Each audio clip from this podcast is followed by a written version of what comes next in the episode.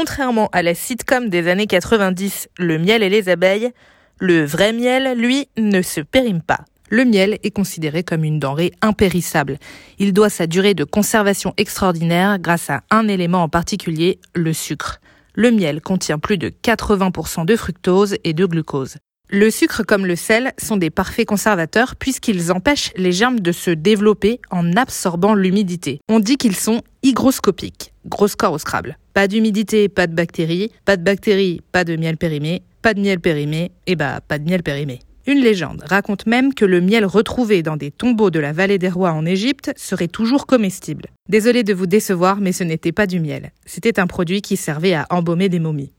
Ayant la même texture et la même couleur que le miel, les deux archéologues qui sont tombés dessus au tout début du 19e n'ont pas eu l'idée de le goûter. En revanche, ce qui est vrai, c'est que les Égyptiens avaient bien identifié les qualités du miel. Ils s'en servaient déjà comme conservateur naturel il y a 3000 ans, et pour ses autres vertus, antifongiques, médicinales, la liste est très longue, mais ça, je vous le raconterai dans un prochain épisode. Vous l'avez compris, c'est l'humidité qui crée un terrain propice au développement des bactéries. Donc moins il y a d'eau dans un produit, plus il se conservera longtemps. Prenons l'exemple de l'abricot. Frais, il se consomme dans la semaine avant de commencer à flétrir.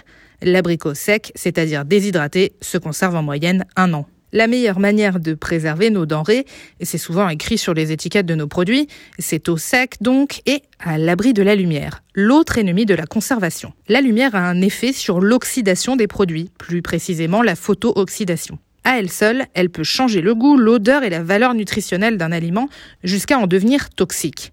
Une pomme de terre exposée aux rayons du soleil fabrique de la solanine et change de couleur, elle devient verte eh bien la solanine peut provoquer vomissements, nausées et maux de tête. Avec ou sans patate, ce sera sans patate. Donc, pas de lumière non plus pour notre pot de miel. Il reste au fond du placard, au frais, fermé hermétiquement.